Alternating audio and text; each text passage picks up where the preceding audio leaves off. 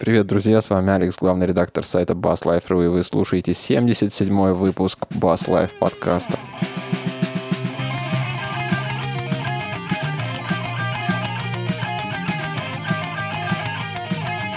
Ну что, друзья, случилось то, чего мы долго с вами ждали, практически полгода, верили, гадали, ломали голову, и наконец-то Dark Sun вернулся из инопланетного плена. Привет, Слава. Мне тоже тебя не хватало. Ну и Паша, как всегда, на посту. Паша, здорово. Привет-привет всем. Среда, 8 часов вечера, и мы собрались в нашей виртуальной студии, чтобы поболтать на разные околобасовые темы. Вы мне ответите на один вопрос. Вы видели вот это вообще чудо, которое по какому-то недоразумению называют бас-гитарой? Видел, только это, по-моему, такой очередной жиробасный Чапмана-стиковый отброс такой. Не знаю, я не называл бы это отбросом, но я просто как-то у себя в голове не классифицирую это как бас-гитару.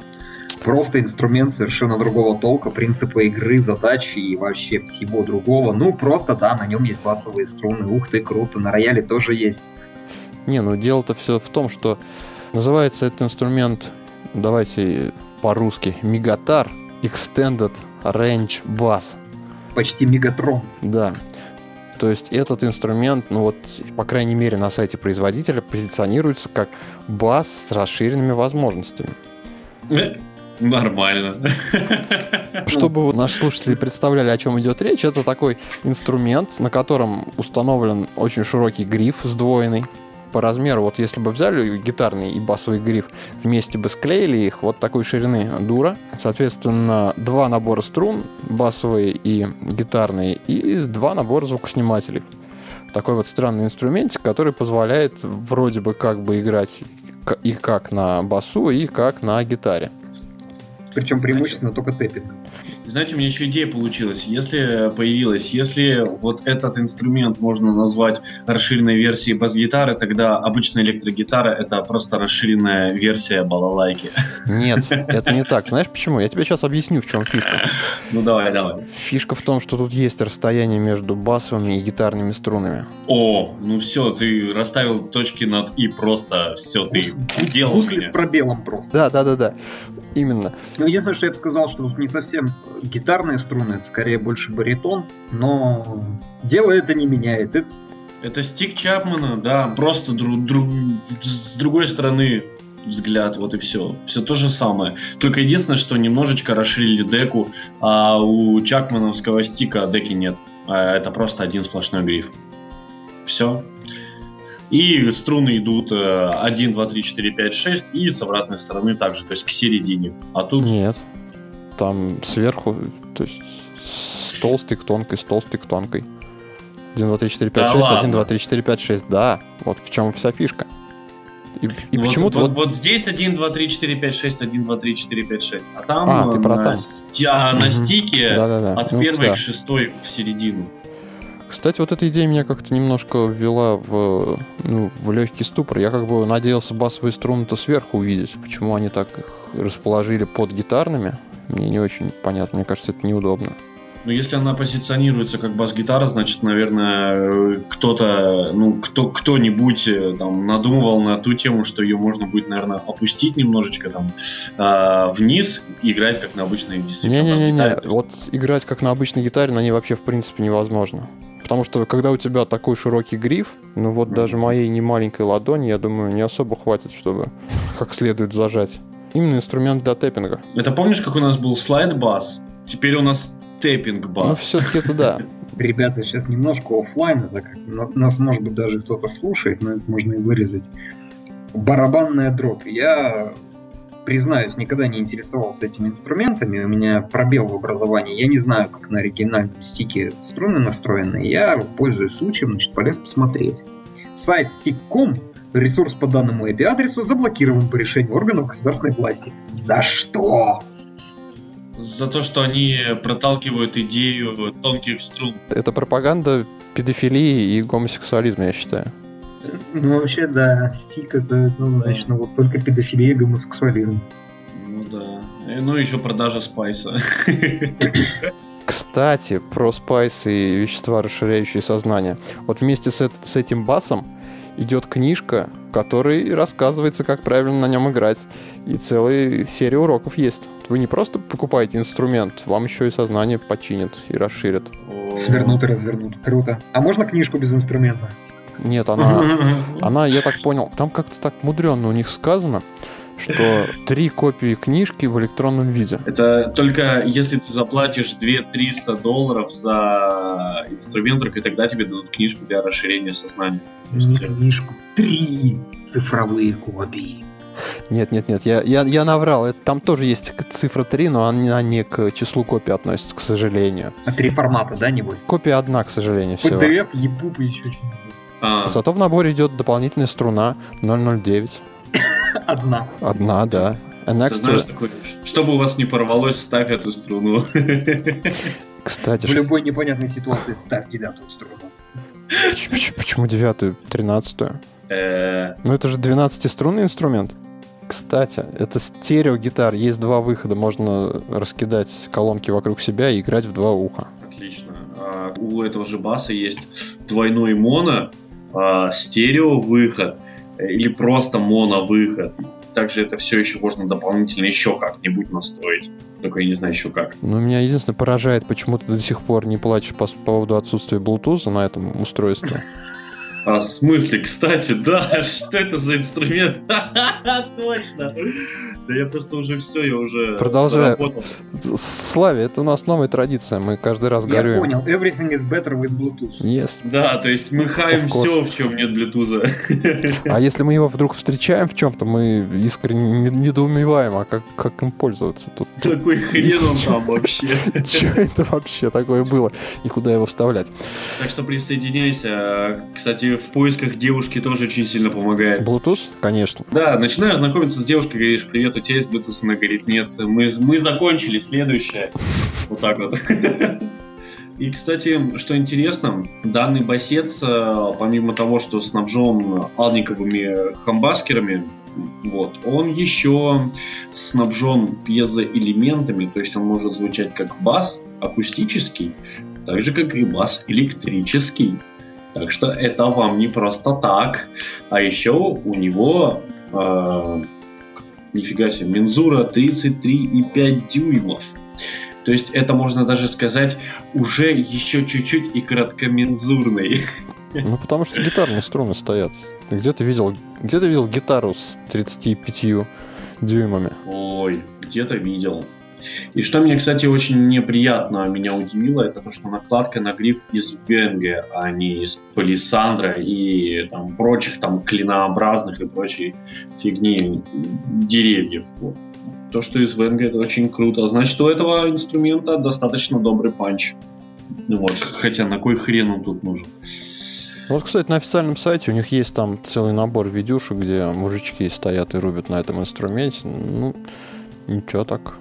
Звучит, в принципе. Да, все в умелых руках звучит. Мы с тобой слайд-бас, когда слушали, мы тоже, блин. Ну, по крайней мере, я пускал слюни. Звучит круто, но... Ну, опять же, 2300 с вечно зеленых. За 2 гитары, фактически, не забывай. Так... Распили вдоль его счастья. Да, лучше я куплю себе с двойку от Гибсона, ёкарный бабай, успокойтесь. 2300, тем более с нынешним курсом доллара. Давайте не будем обрушить. Все выпуски новостей и даже BassLife подкаст вам сегодня расскажет о том, насколько оскуднили. Нет, а мы же, ребят, мы же идем в записи. Этот выпуск, те, кто нас не онлайн слушает, услышат, ну, где-то дня через 4. Они сядут и... О боже, какой классный курс был 3 дня назад. Как люди-то жили в то время в России хорошо. Вот у вас тогда было 75 рублей до евро, да, а у нас теперь 105. Да. Ладно, действительно, это все шуточки. Ну, короче, я предлагаю сохранять всем нормальную гетеросексуальную ориентацию и пользоваться нормальными бас-гитарами. Ну так, чисто по-человечески. Не надо пользоваться всякими зубочистками от Мегатрона. Во-первых, не Мегатрон, а Мегатар. Во-вторых, это же... Как ты сказал? Это гейство. Нет, это же метр 2 раза. То есть в 2 раза толще, оно, ежу понятно, в 3 раза лучше. Да твою ж ты мать, что со мной не так? Молчать, гусары. Окей. Я предлагаю закрыть эту скользкую тему, пока наш сайт тоже не закрыли. Блин, я вот сейчас подумал, наверное, надо плашку 18+ вешать. Плашку, знаешь, такой, заходишь там, короче, такой певченский, знаешь, такой толстяк, и 18+.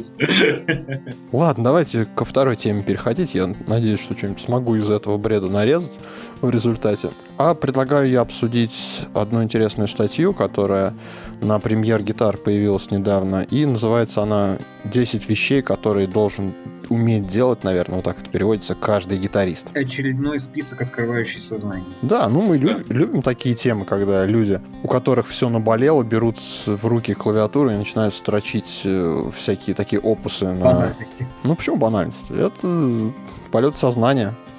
И вот, собственно, 10, не знаю, как это классифицировать, то ли советов, то ли... 10 пунктов, давай так назовем. Ну, давай, 10 пунктов, которым должен следовать любой нормальный гитарист, как я понял.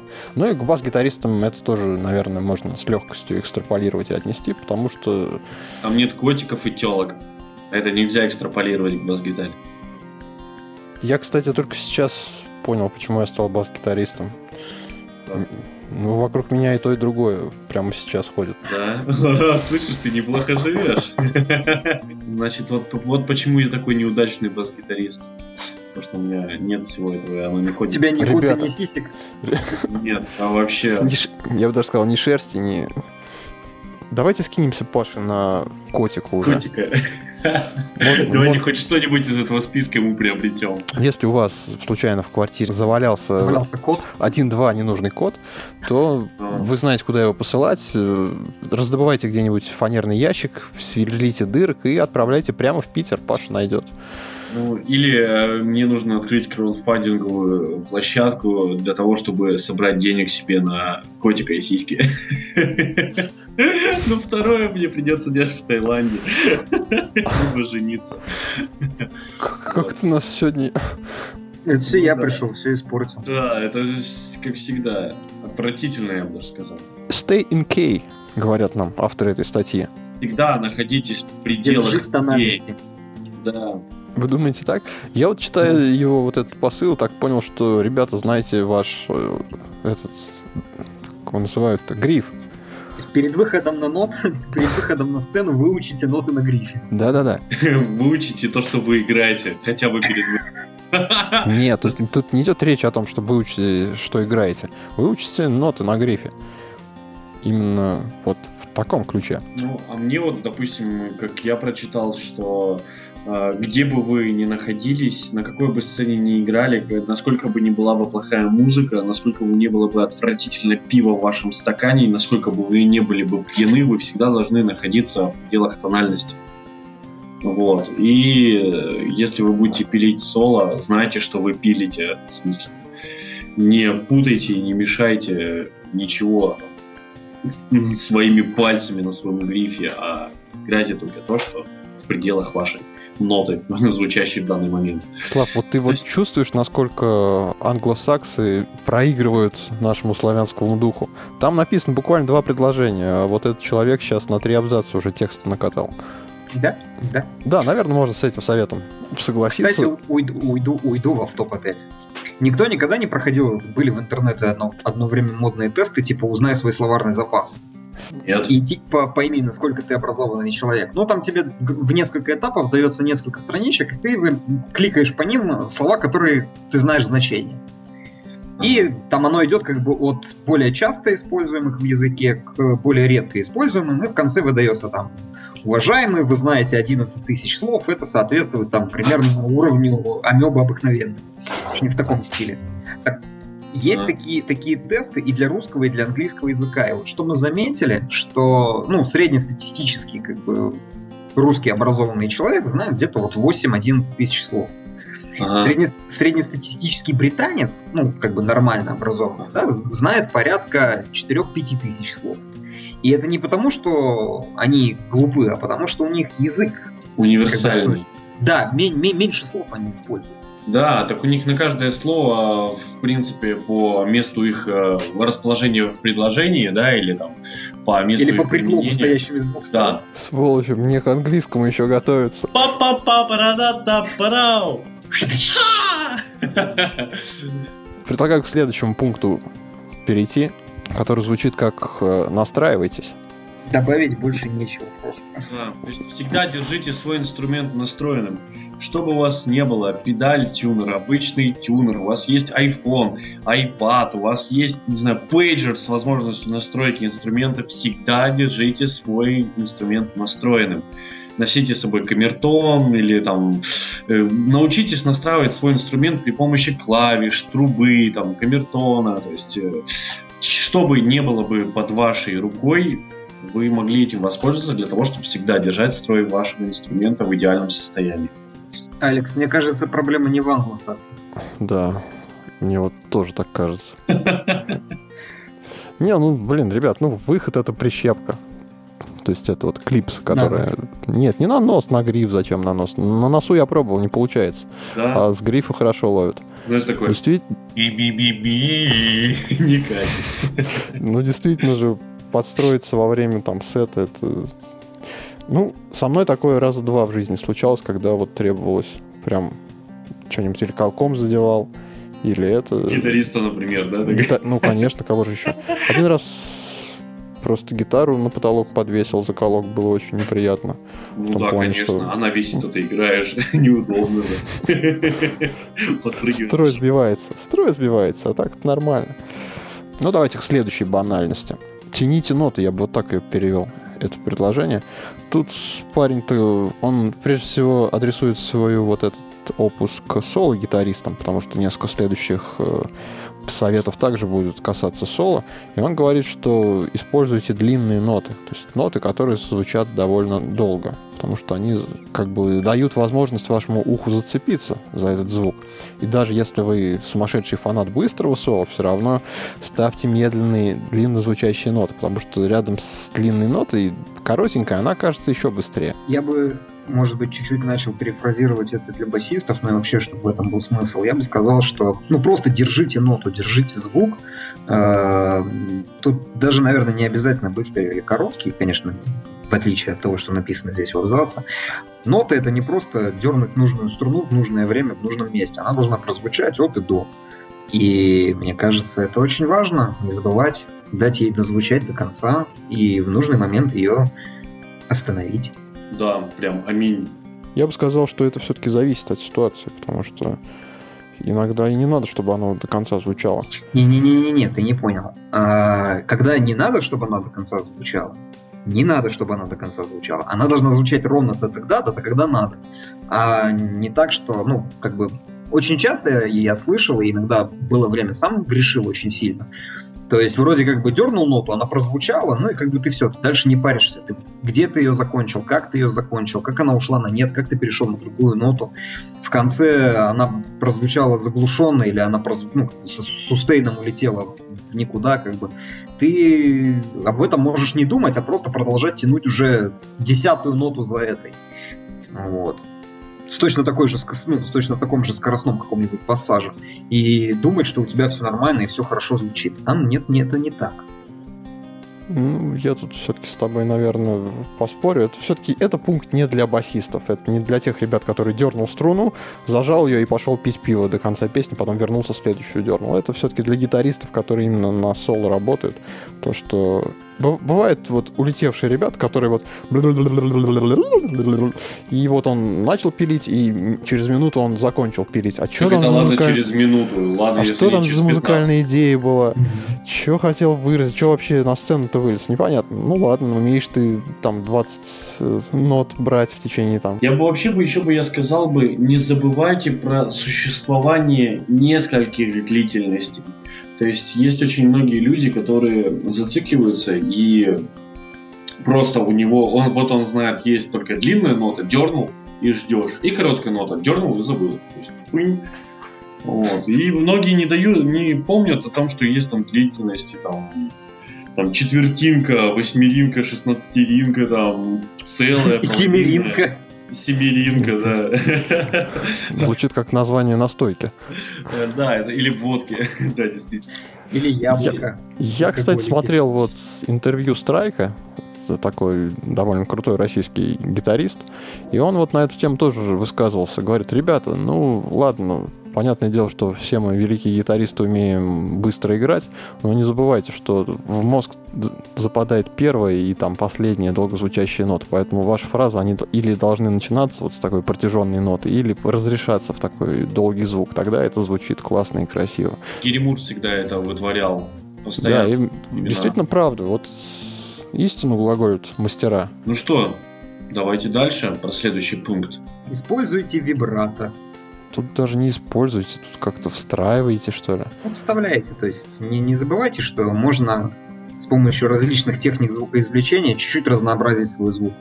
И слушайте, главное не увлекаться и не делать из этого основной игры. Ну, я люблю вибрато. Мне иногда вот так это, ну, прям вот тянет. Грув пошел, душа развернулась, и пальчик сам собой вверх-вниз, вверх-вниз. Это звучит очень пошло. То, что сейчас прозвучало. Эй, разговор о грифах и струнах.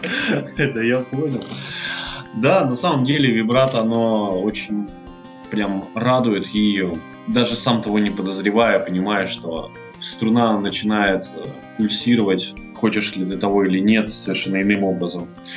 Мне, кстати, такое тоже, как, скажем, немножко уйдя в офф-топ, я когда-то играл на гитаре, у которой был скалопированный гриф, и там вибрато имеет очень глубокое значение, и тем более оно объемное, то есть ты можешь использовать различные виды вибрато. И могу сказать, что там оно прям очень круто звучит. Аминь. Идем дальше. Настраивайте хороший звук, где бы вы... то есть через что бы вы не играли. Угу. Вот эта мысль, мне кажется, она такая довольно, неочевидная, потому что многие ребята как-то пренебрегают настройкой оборудования, то есть считают, что вот есть у меня моя любимая примочка, мой любимый усилитель, который я умею настраивать и знаю, как уже там методом проб и ошибок научился его строить более-менее, вот я буду его с собой везде возить, и будет все хорошо. А потом попадают на какую-нибудь сцену, где либо без своего оборудования, что-то стоит что-то, и надо в это что-то работать. И чтобы в это что-то работать, надо уметь настраивать годный звук из любого оборудования. То есть посыл-то в том, что, ребята, умейте настраивать годный звук, на чем бы вы ни играли. И добавлю еще от себя, делайте это не руками, а ушами. Сколько раз сам наступал на эти грабли, а потом наблюдал за другими, когда люди приходят, втыкаются в комбик и явно сознанием дела выстраивают, судя по всему, те настройки, которые привыкли, например, на своем комбике. Еще хорошо, когда количество ручек совпадает, а то потом наблюдаешь электрическую панику. Вот. И потом, вроде бы думают, а не звучит. Что такое? Неважно, что аппарат другой, усилитель другой, кабинеты другие, динамики другие, отстой. Лё-лё. А я бы еще поделил людей на два основных лагеря. Это те, которые считают, что неважно, во что я играю, вся музыка в руках, я просто великолепный гитарист, я закончил музыкальную школу, вот уже заканчиваю музыкальное училище, у меня там кастомный Gibson Les Paul, и я вообще весь такой правильный, техника у меня идеальная, и мне пофигу во что играть, я во все буду звучать отлично, вообще не понимая, зачем настраивать аппаратуру. Но есть другие, которые считают, что если у них они играют во фрактал, или вообще чуть ли не в два фрактала, вот у них Mesa Rectifier, или что-нибудь еще такое же за бугор звучащее, какая-нибудь энгловская башка, то как бы они плохо не играли, через такое хорошее оборудование, все, что бы они не сыграли, все круто звучит. Поэтому тоже нужно давать себе отчет, что... Два полюса. Да, нужно давать себе отчет, что и то, как вы умеете играть, и то, как настроена ваша музыка, это оба составляющего хорошего звука. Кстати, этой проблемой, которую я только что описал, она очень многим присуща. Поэтому я думаю, что это очень важный пункт для очень многих. Очень многих. Тут вот, в частности, совет дается дельный в этом пункте. Говорится, что изменили настройку ручки, послушайте, что она дает. То есть поймите, как ручка влияет на звук, и тогда уже начинайте ее крутить, а не то, о чем говорил Слава, сначала накрутите, а потом восторгаетесь кашей. Да, действительно. Ну, мысль закончилась, я предлагаю к следующему пункту. Ну да. Каша перебил просто. Вот я слово не знаю, как переводится. Ликс. Ликс используется термин в английском языке, это ну, что-то вроде кусочки фраз, либо фразы определенные. То есть я помню, у нас... Слизать, облизывать, колотить. Слизать, облизывать, да, тоже вариант. Слышал такое мнение, что как бы, любая импровизация это на самом деле большой словарь заранее заученных, отработанных приемчиков, фраз, небольших кусочков, элементов, переходов. Да-да, мы с тобой об этом говорили. Вот, собственно, вот эти как раз элементы, ну, обычно в английском языке называется ликс. Совет и звучит так, что играйте больше таких вот фраз. Но я думаю, в данном контексте не играйте, в смысле, на сцене, то есть не выходите и не начинайте выдавать. Это примерно как у барабанщика брейки между вот, заполнениями, между квадратами. То есть просто обогащайте свой запас такими приемами, инструментами. Их никогда не бывает мало, и уж тем более никогда не мешает иметь их разнообразными. Потому что если вы знаете там, только один метод перехода из... не знаю, с доминанты в тонику, и это продолжается на протяжении всего концерта, в каждой песне, ну, под конец, да, можно немножко замучить зрителя. Да, я согласен, действительно, можно даже не учить песенку целиком, а просто если вот вы, допустим, слушаете песню, и вам вот нравится только этот переход, заучите его, сыграйте его 10-12 раз и забудьте про него. Когда он вам нужен, он появится обязательно, он появится в ваших руках. И таких моментов очень много. Вот, я даже более того могу немножко дополнить это дело. У меня есть знакомый, он преподает гитару детям. То есть у него своя школа, и он рассказывает то, что я не заставляю, я помимо классического домашнего задания для детей, я еще даю задание такое, чтобы вы дома придумали несколько музыкальных отрывков, да, каких-то музыкальных зарисовочек, каких-то вот таких вот прям подмалевков, что ли, набросков каких-то, черновиков. Придумайте каких-нибудь 5 обычных, абсолютно разных мелодий. Даже если они будут состоять из 4 или из 6 нот, просто придумайте. Говорит, и каждый день придумайте по 5, по 6 таких вот скромных маленьких идей из абсолютно разных каких-то мест.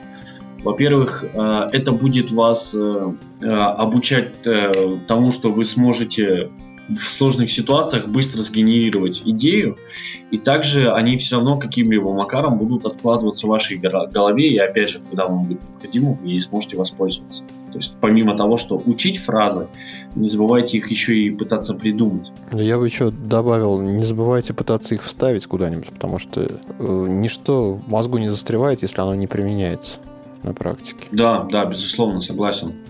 Следующий мудреный пункт, который напрямую, наверное, фиг переведешь, но я бы его вот так сформулировал. Играйте вместе с вашей командой. Речь тут идет о том, что когда вы играете, не забывайте, что вы часть коллектива, а не просто музыкант, который стоит один в зале, играет в вакууме, ему на всех положить с высокой колокольни. То есть слушайте то, что играют ваши коллеги, и пытайтесь с ними взаимодействовать. По-моему, шикарный просто. Вот это то, чего многим не хватает как раз. Да. Взаимодействие в группе именно в плане музыкального аспекта.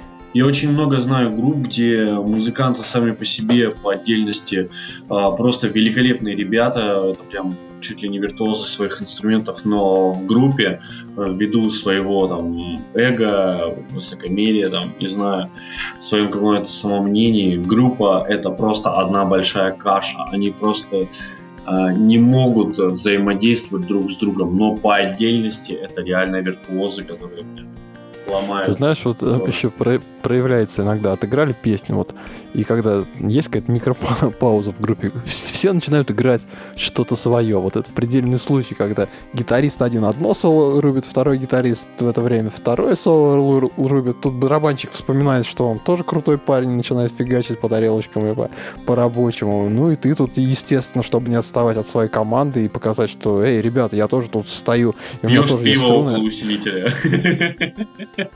Пока эти идиоты там что-то валят, ты спокойно попиваешь пивко около усилка. Классный метод, кстати. Почему я так не делаю? Я не знаю, почему ты так не делаешь. Я вот, допустим, мне когда начинает народ сходить с ума, то если я не пью пивко, то я собираю, к примеру, кубик. У нас запрещено обычно на среднестатистической самарской базе пить пиво. А, я думал, кубики собирать, это было бы грустно.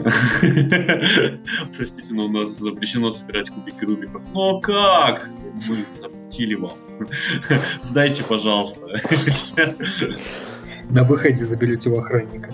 Да-да-да, вот-вот. Ладно, давайте к следующему пункту перейдем. Будьте со своей группой не только мелодические, но и громкостью. Не забывайте, что громче всех орет далеко не самый умный. Вот, шикарное правило про то, что нужно отстраивать все инструменты примерно по одной громкости, чтобы никто сильно не выкореживался. Я бы сказал, по нужной громкости, потому что иногда этого требует определенная задумка. Да, согласен. Да, но, то есть не только по нотам, не только по времени, не только по смыслу, но еще и по громкости. Кстати, я вот в своей долгой и нелегкой жизни встречал два типа музыкантов. Одни считают себя супер крутыми, и поэтому, ну, это скорее к гитаристам относится, выкручивают громкость на полную, чтобы уж если кого слышно, то пусть будет меня слышно. Другие, ну, в силу своей низкой самооценки и маленькой самоуверенности, наоборот, убирают громкость и говорят, ну, я же играю что-то, ну, вдруг скосячу. Но зато слышно не будет в зале, что я косячу. Лучше ровная песня и два кривых косяка, чем полное отсутствие инструмента в миксе. Глубокая мысль. Да, потому что если, допустим, возьмем тех же самых, не знаю, там, басистов, то выкрутил он ручку громкости, да, немножечко, вот не уверен в себе, считает, что партию не знает, да, или там, и все. Нет жира, нет баса, нет плотности, нет общей гармонии звучания.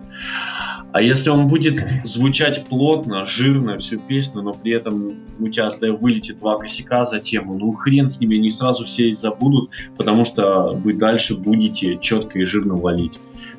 Ну, и я обычно в таких случаях тоже руководствуюсь такой логикой, что, ну, не можешь ты стопроцентно, например, там, если ты играешь кавер, сыграть так, как оригинал, там, ну, ввиду физических возможностей, либо еще чего-то. Или если там твоя песня, ну, вот, с бодуна не помнишь, что там было. Играй через одну ноту, пропускай, да, чувствуешь, что, ну, не разогрелся, и вот не возьмешь там этот пассаж. Ну, сыграй через три ноты, в конце концов, сыграй только тоники в нужных местах. Ну, пусть это будет. Александр Борисович Пушной в таких ситуациях советует играй лицом. Да, да, да. Ну, а я тоже, наверное, посоветую, опирайся на основную ноту. Не можешь сыграть, просто обыграй основную ноту, и пока там происходит переход... А это возвращает нас к первому пункту. Да, вспоминай, действительно, это нормально. Я попадал в эти ситуации, когда действительно просто играешь, вот репетиции прошли, все идеально. Ты выходишь на сцену, валишь, а потом ты понимаешь такой, я забыл, что играть. Знаешь, такой в шоке просто.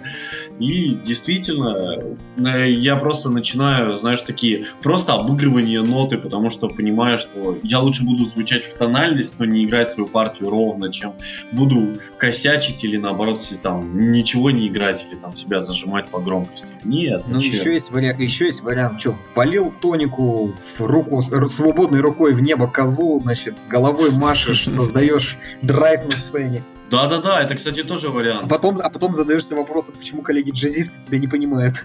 Нет, а в это время левым глазом надо смотреть на гриф ритм гитариста. Ага. Чтобы понять, какая нота сейчас звучит. Если ты знаешь две ноты хотя бы наперед, то ты берешь ранее выпитое пиво и, короче, горлышком от бутылки начинаешь пилить, короче, слайдом. Знаете, еще вот такая мысль в тему.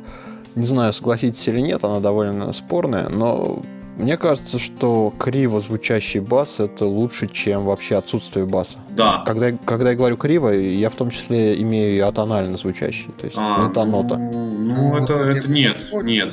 Я бы поспорил, потому что бас — это основная плотность гармонии самой темы. И если он будет валить против гармонии наглухо, или хотя бы там... Ну, не, это плохо. Я бы сказал так, криво — нет. Атонально тоже нет. А вот скудно. Пусть он будет лаконичным. Ну, бывает ситуация, смотри, что ты вот играешь, и все, и ступор, и ты чувствуешь, что, какая-то хрень. Вот можно просто бросить играть, то есть в этот момент, получается, провалится вся команда, и звук уйдет куда-то. Нельзя. Можно попытаться играть что-то, но большая вероятность, что ты будешь играть не то. Да проще реально, вот ты начал песню, да, там со всеми, да, надеюсь, ты не с первого аккорда забыл. Ты помнишь хотя бы общую тональность, но вот вали основную ноту этой тональности, пусть она повиснет, знаешь, и в это время точно действительно левым глазом смотри на ритм гитариста и губами шевели ему, типа, помогите! Вот, ну и выкручивайся. Ну, только при том условии, если ты не вокалист. Нельзя орать в микрофон. Не, ну, ребята, это все-таки советы для струнных ребяток. Не, на самом деле я согласен, да.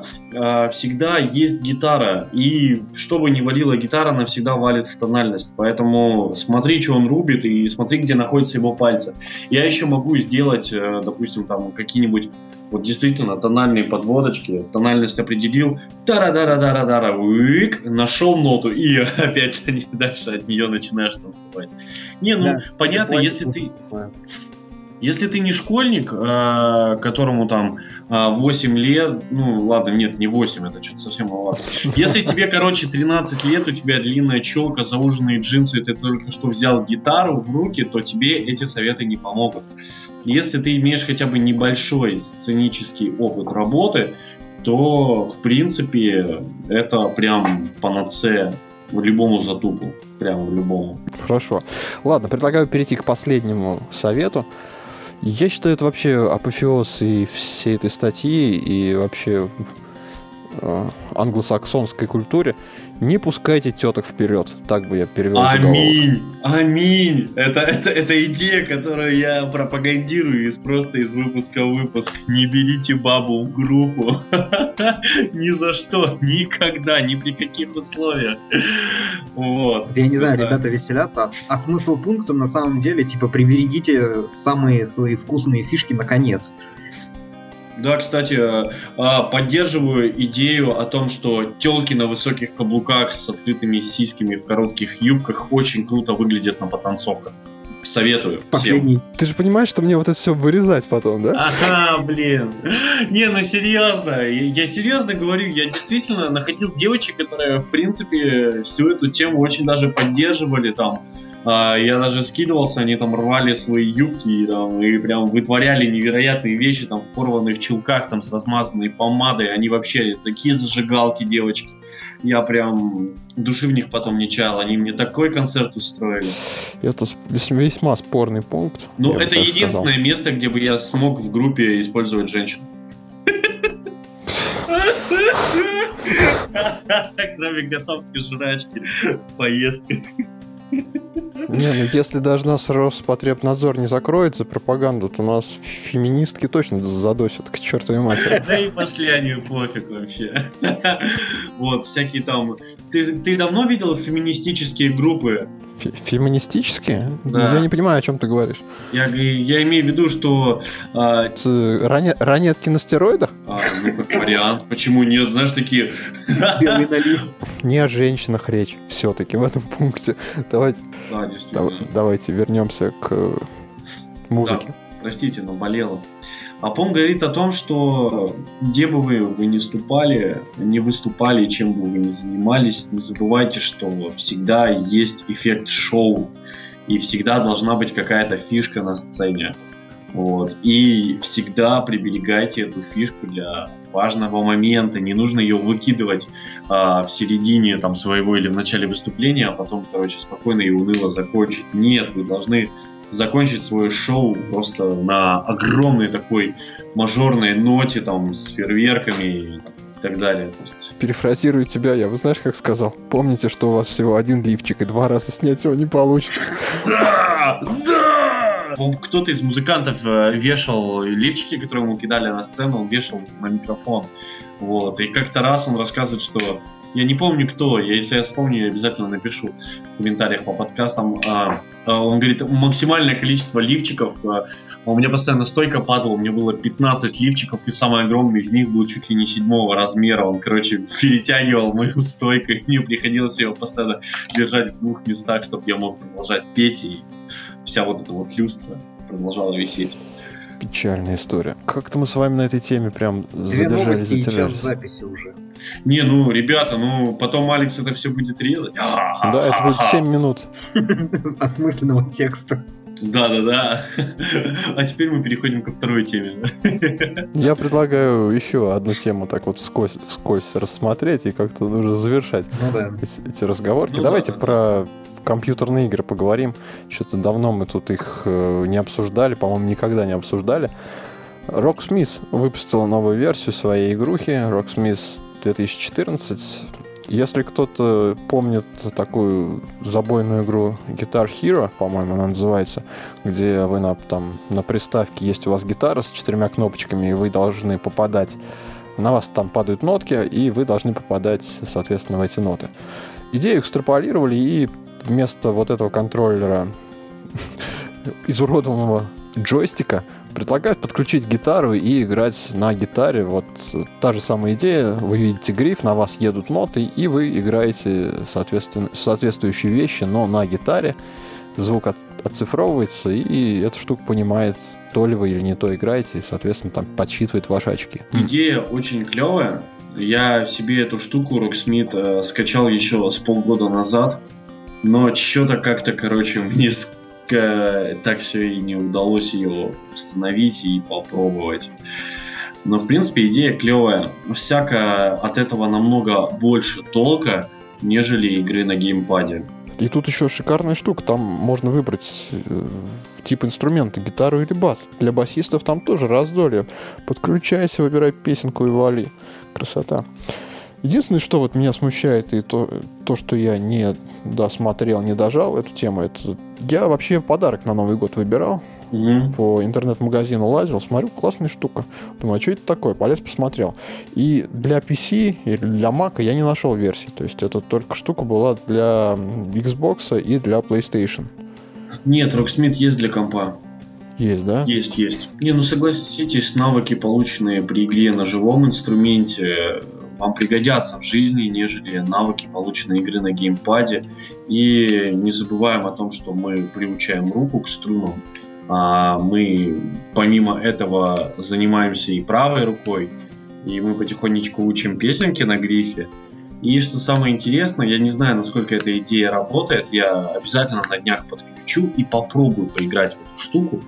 Но, как мне, идея учить песни в виде игры, это, наверное, должно быть гораздо интереснее, нежели сухое изучение ГТПшек и игры под MIDI. Ну, хотя тоже... Но тебе не кажется, что это опасная тенденция? Потому что, когда ты разучиваешь песню как вот, классическим способом, ты концентрируешь внимание на своих косяках и пытаешься делать акценты, а тут все превращается в спорт. Ты пытаешься попасть как можно в большее количество, то есть сделать как можно меньше косяков. Ну, сделал косяк, ладно, ты над ним не работаешь, ты его пропустил, и все нормально, валишь дальше. Да, я согласен, да, это вот, наверное, первая идея, из-за которой бы я отмел бы Rocksmith.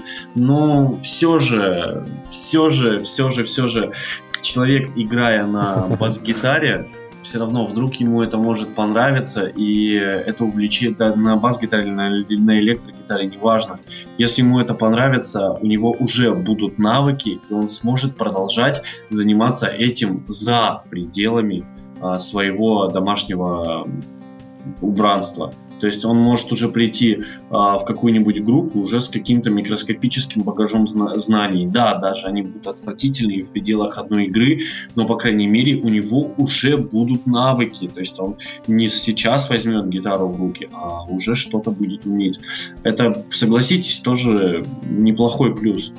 Я вижу диаметрально противоположное применение этой этой программы, этой игры. Это именно игра. То есть это действительно игра.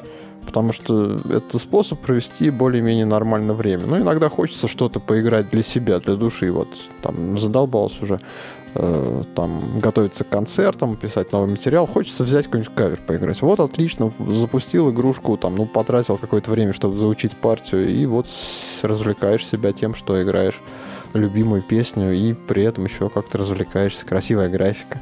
Вот, да, если только так. Но это то же самое, что и музыкальные инструменты на iPad. Они никогда тебе не заменят реальные инструменты, но это весело. Слава? А что я? Я...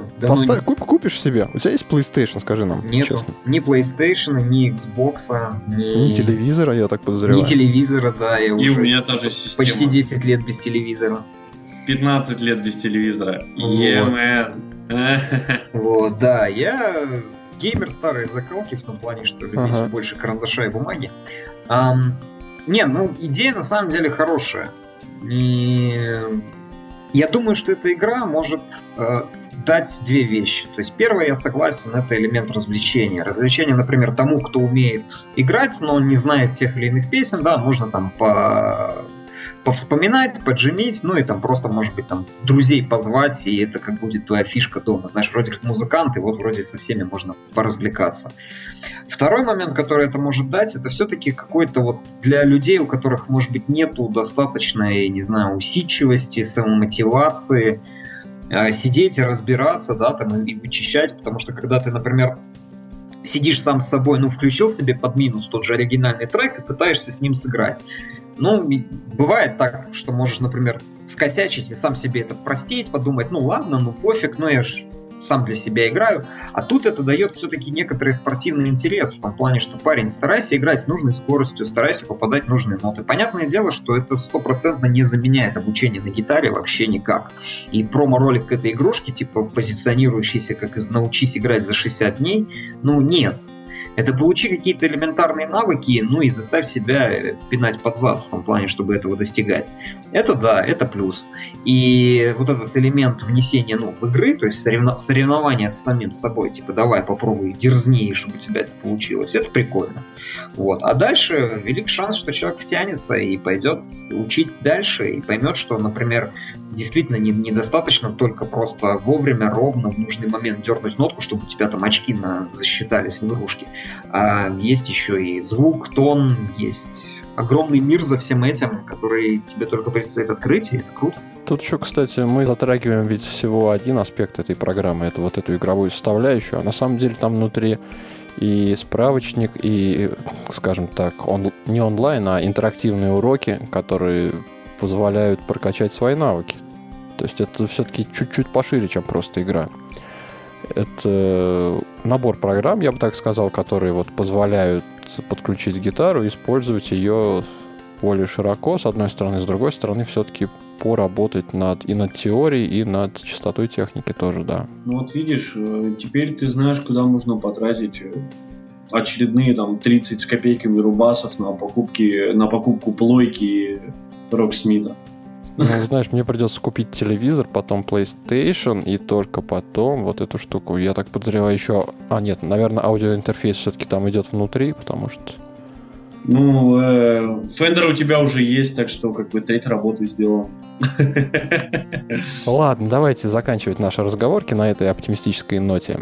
Услышимся, я думаю, через неделю в 20:00 по московскому времени на сайте BassLife.ru мы будем вещать онлайн разные интересные разговорки про музыку и все, что с этим связано. Вы слушали 77-й выпуск BassLife подкаста. Этот и другие выпуски можно скачать на нашем сайте. Все, всем пока. Пока и удачи. И да пребудет с вами сила. Есть, он сказал это.